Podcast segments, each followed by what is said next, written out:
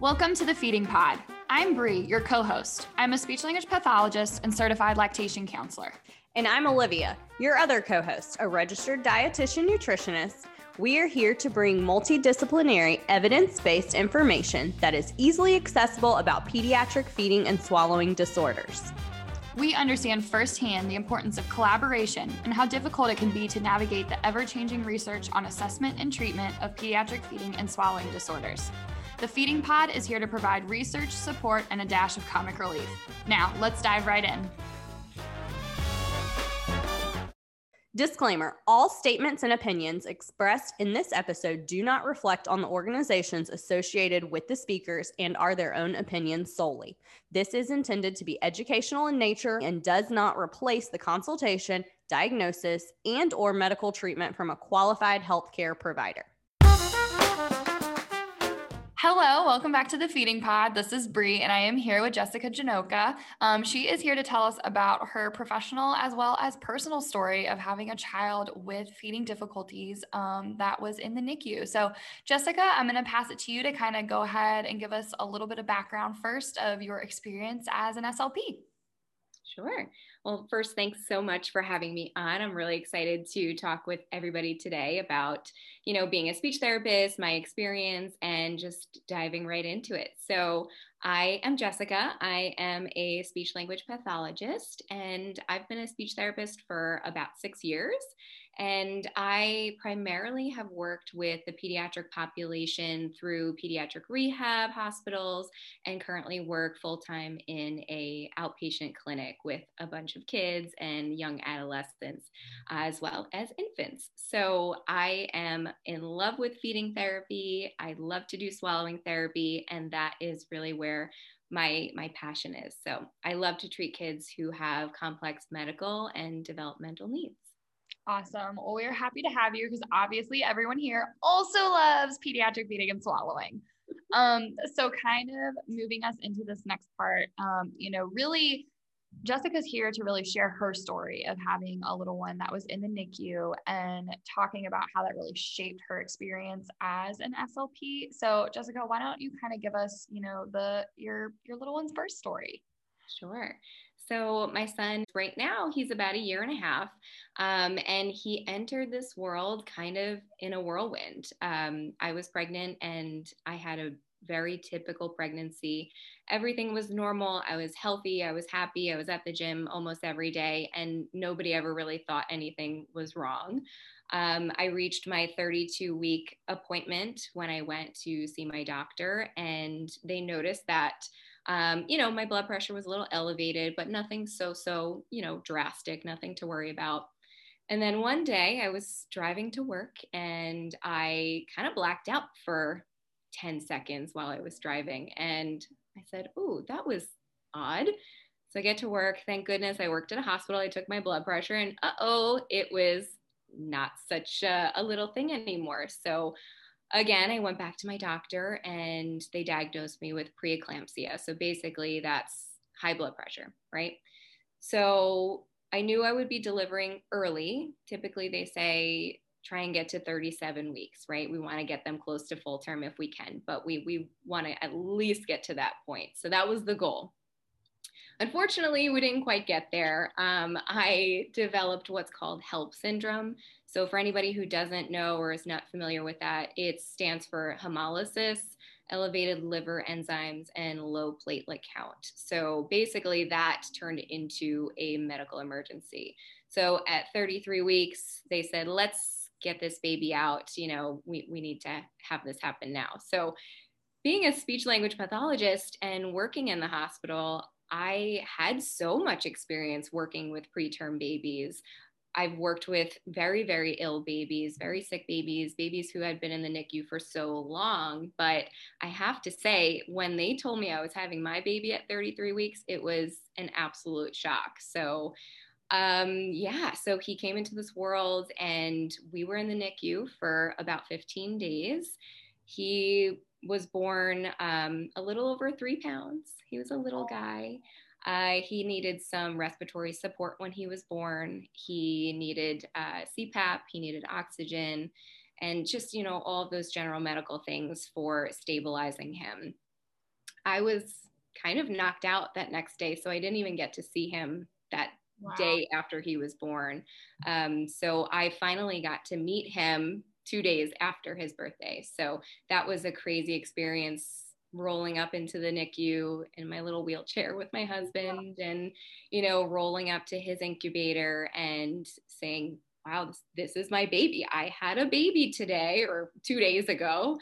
And just really um, meeting him for basically the first time. And that was a crazy experience in and of itself. And it just kind of got a little crazier from there. But so that's his story, my story, getting into it.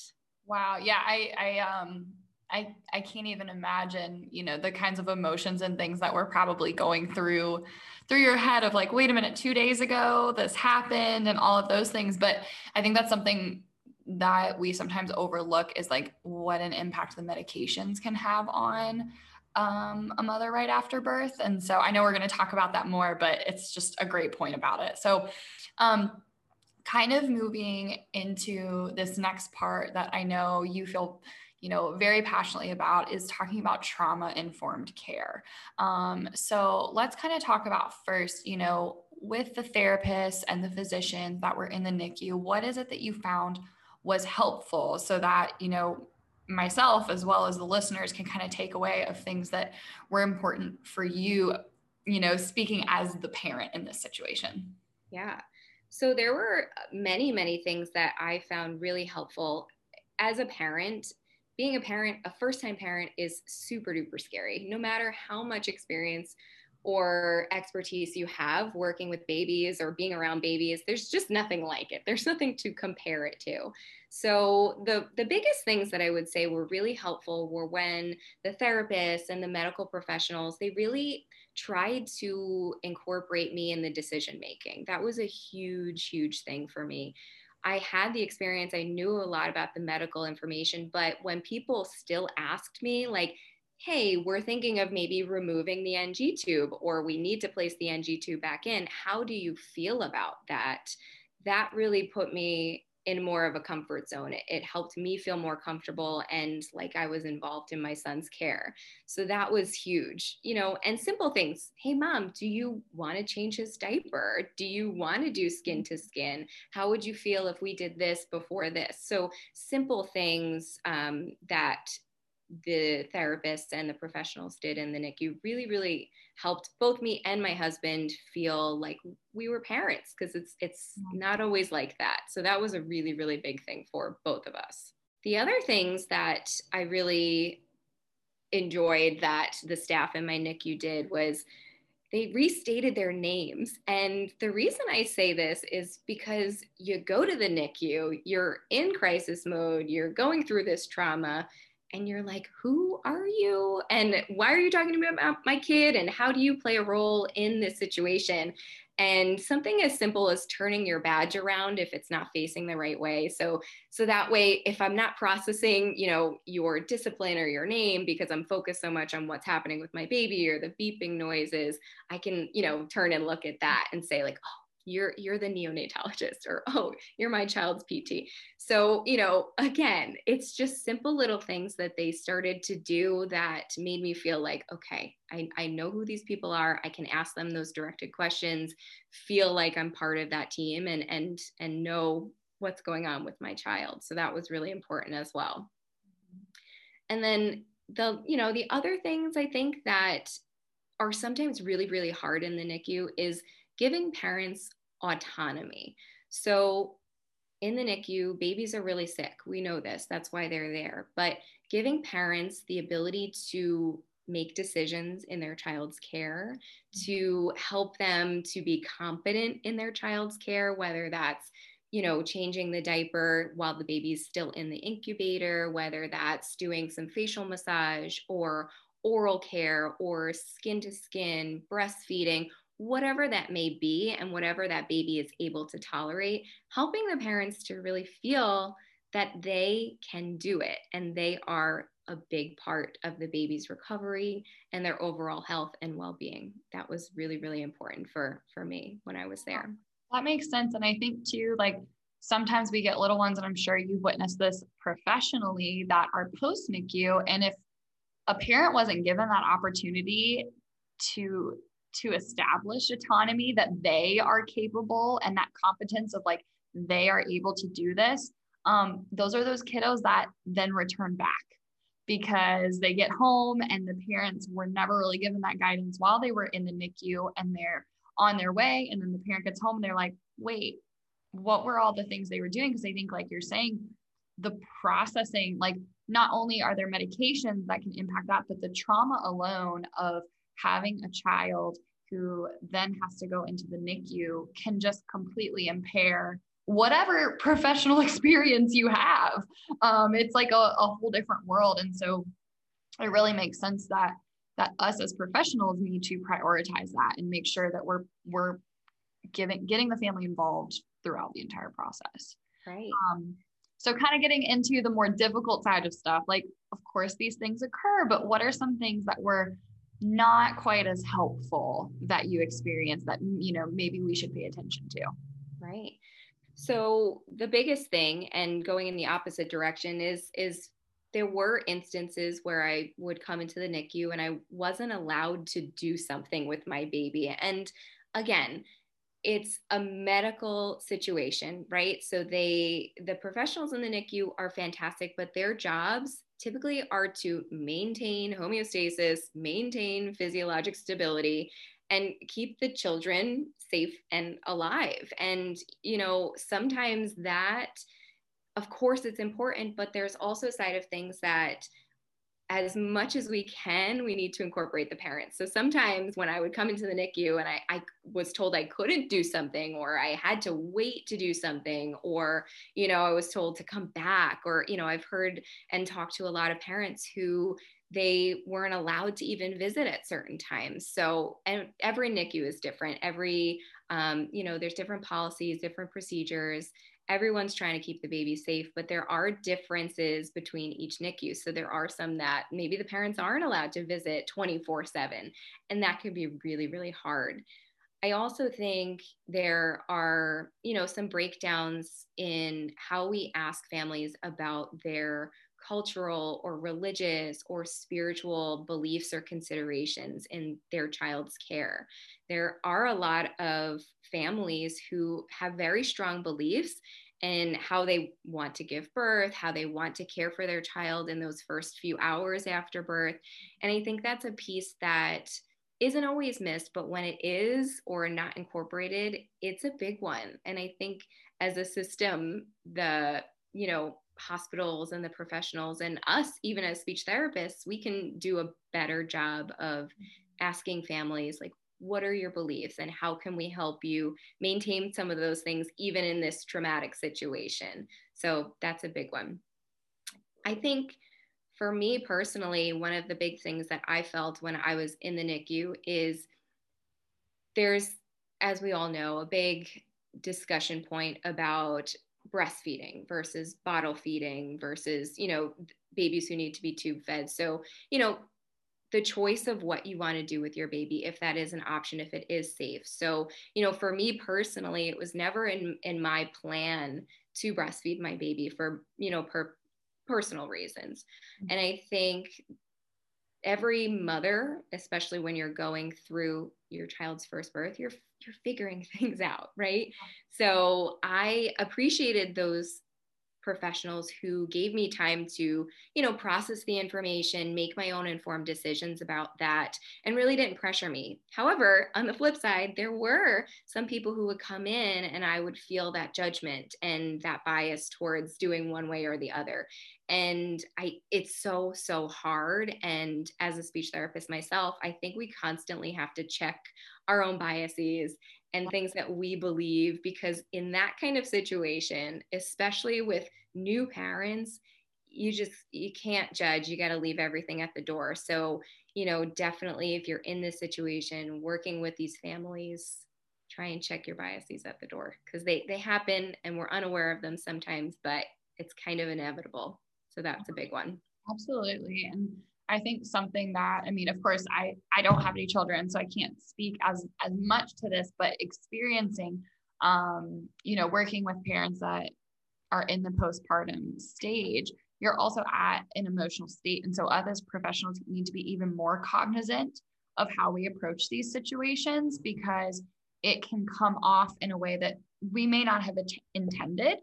Um, but we need to leave all judgments and biases at the door, like heavily, um, and being very aware that there is a lot of trauma going on. And on top of the trauma, just knowing like there's a lot of different cultural, spiritual, religious, personal beliefs about why you're going to do something. And it's not our, it's not up to us to make the choice. It's up to us to help the parents with their choice. So, right. And we want to be part of that team and be a part of their decision makings. Because, yes, we are the professionals. Yes, we have an expertise, but they are the experts in their babies and they are the experts in their babies care. So, how can we put some of our own thoughts aside and listen to them and listen to them fully and completely so we can really best help them so that way they don't come back to the clinic and have all these feeding issues down the road because it was never addressed in the first place. So I think yeah, absolutely you're right. That's super important. Awesome. Okay, so kind of going into, you know, obviously those are those are some things that we we need to be cognizant of. We need to think about how we can improve um, so that we can provide better care. Um, so, you know, including the family, we're talking about parent education and family centered care. Um, what are some things that you recommend? Um, how can we how can we better ourselves in this area? Yeah. So there's lots of things we can do. I'm speaking from the speech language pathology perspective, so I'm going to kind of hone in on that. I think what we can do is promote things that we know are safe and effective in creating that caregiver and baby bond, right? So we mm-hmm. know there's tons and tons and tons of research about kangaroo care or skin to skin. So, if that's something that family is open to talking about the benefits of that, how it can help their baby regulate and be in a better state for maybe doing bottle feeding or breastfeeding, we can promote that positive oral experience for babies with sucking on a gloved finger or a pacifier or doing non nutritive suck on a breast if they're not able to eat safely by mouth. And if they are able to eat safely by mouth, like how do we set up that environment? How do we set the parent up for the greatest success? How do we give them the tools and the information to make that feeding experience one that is happy and contented and safe for both them and their baby. I think that's a huge role for us as speech therapists and how we can help to facilitate that in the NICU and out of the NICU too. Mm-hmm. Absolutely. So, going into you know building you know kind of off of that side of making sure that we're making the caregiver child dyad first and foremost. Um, you know how can we make sure you know when we're we're talking about feeds specifically in the nicu um, what is it that we want to focus on and what can we do as the the slps in the nicu to promote those positive experiences? Yeah. So in my clinic and working with my patients and families you'll hear me say over and over and over again quality over quantity. And mm-hmm. this is a newer way, I think, of thinking of feeding. Typically, and especially in the NICU, feeding is volume driven. And many times you'll hear, oh, your baby has to take this amount of, you know, milk to go home and to be discharged from the NICU. Well, that poses a lot of problems because the babies who are in the NICU are very complex. They have a lot of needs, they have a lot of things that are going on that they can't take that amount of volume consistently for several reasons. You know, they might be um, having respiratory distress or they might just be fatiguing when they're eating. So, that focus on volume driven feeding is, is not the best. So, um, what I've done is I've had training in the SOFFI method, so feeding medically fragile infants. And that method really goes into looking at the baby. Are they stable? If they're not stable, what are some things we can do to get them there? And then working up hierarchically to get them to be regulated and safe in order to promote positive bottle experiences. So when we look at bottle feeding, we we look at several things, right? So we look at the baby's tolerance to feeds, we look at their fatigue, we look at the monitor to see their numbers. Are they maintaining their sats? Are they maintaining their respiratory rate, their heart rate? We look at all of those things. So for us, I would rather focus on the quality of the feedings, meaning they might not take the whole bottle, but are they physiologically stable? Are they happy? Are they content? Are they doing things that we would want them to to continue to promote that positive experience? That's number one. And usually, if we follow that guideline and focus on the quality, the quantity comes later. We see those babies figuring it out. We see those babies creating that positive oral experience and that association with the oral experience, and then ultimately getting to a point where they can tolerate the volume. So, quality over quantity is so, so huge. And like I said, I've been trained in, in the SOFFI method, and there's um, some research that does support that. So there was a research study by Horner and his colleagues, and they basically showed that there were improvements with feeding when this strategy was implemented. So, mm-hmm. less arching during meals, less spitting and vomiting with meals, and fewer infants were seeing a feeding therapist after they were discharged. That's huge. I love seeing babies. Don't get me wrong. I love getting babies in the clinic. I love seeing those kids with some feeding concerns because I want to help them. But if I'm being honest, I'd rather they not need me at all. I'd rather we set them up for success right from the beginning Mm-hmm. And that way, them and their parents can have that relationship. They can move on with their life and continue doing great things rather than come in and see me once or twice a week. Absolutely. And I feel like that, you know, this shows where we talk about like responsive feeding practices from the second that infant is born. We need to be thinking about that. And it also, again, going back to focusing on the caregiver child dynamic and that relationship you're focusing on the quality of the feeds, you're also including how does the parent feel about mealtime?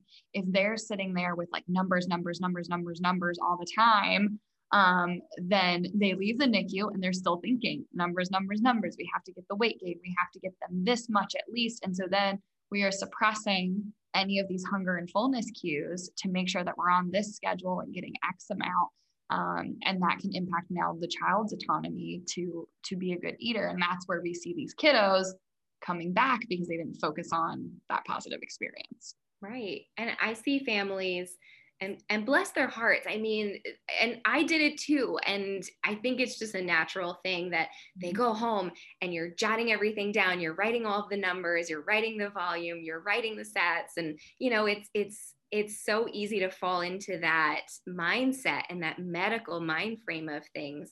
And it's important, it's absolutely necessary, especially when you have a medically fragile baby. Mm-hmm. But that does take away from the caregiver and baby bonding.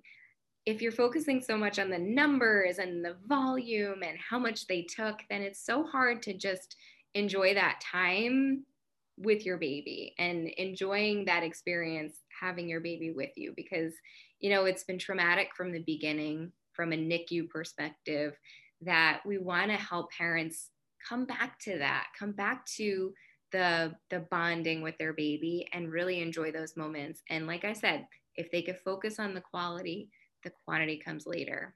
And that's important. Mm-hmm. no that was very well said. That is great. Um going off of caregivers, I love this that, you know, this is something we talked about before, but I love this thinking of, you know, when we are talking about caregiver, we are not just talking about the mom, we are talking about all caregivers. And so, you know, thinking about dads, partners, grandparents, siblings, whoever it is that could maybe provide some assistance. So I want you to to kind of talk about that. Sure. So my husband, I love him. He is a wonderful man, but first time dad had no idea what he was doing, let alone to a preemie, right? So he gets in the NICU and it's time to hold the baby.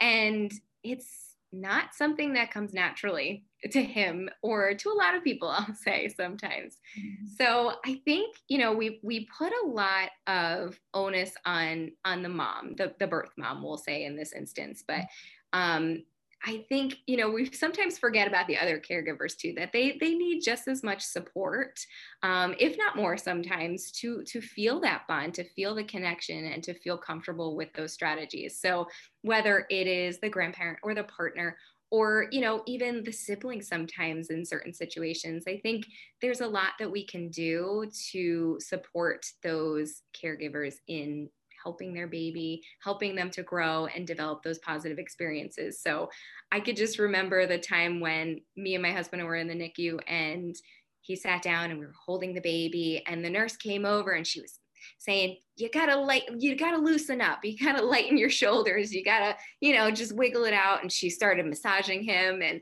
you know it was fun it was playful but it really you know kind of put it in perspective that this is this is stressful. This is traumatic and how on earth is my baby supposed to feel comfortable if i'm not feeling comfortable doing that so i think it's important that we we look at the whole family unit mm-hmm. um, who is going to be home with the baby who is going to be holding the baby and feeding the baby or you know doing the tube feedings i think those people are just as important to the entire picture and the baby's progression and skills.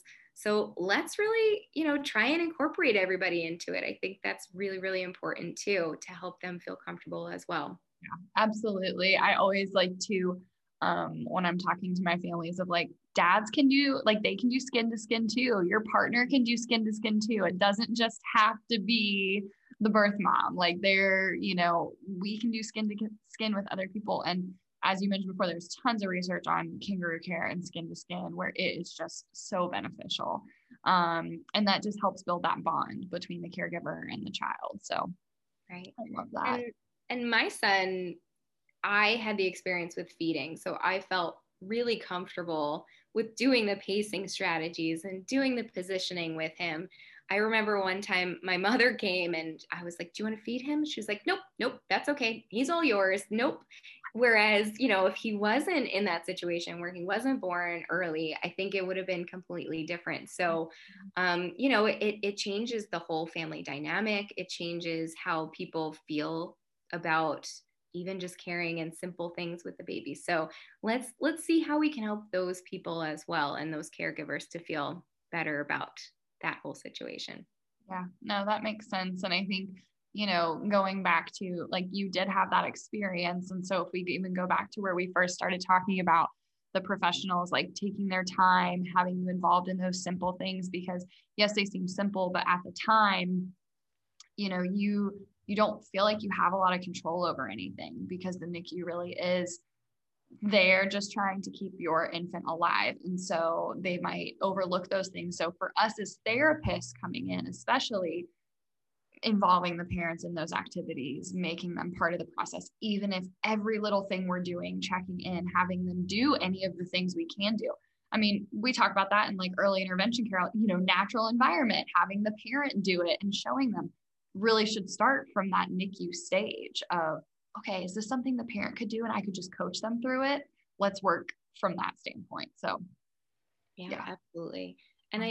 i i also wanted to to mention that the trauma of having a child who has some medical complexities or has been in the NICU or has been in the hospital, it's long lasting for many, many people. So you may very well see children in the clinic who are older, maybe a couple years old, but the, the trauma is sometimes very still fresh in some caregivers' minds. And it's it's easy, I think, to forget that and to forget that some parents might still be in that fight or flight mode because they focus so so much on those medical things for their child for so long um, that even though yes it's not happening right now the trauma isn't going on right now. I think the trauma inside and internally is is long lasting so being respectful of that still continuing to support parents in their grief process in in dealing with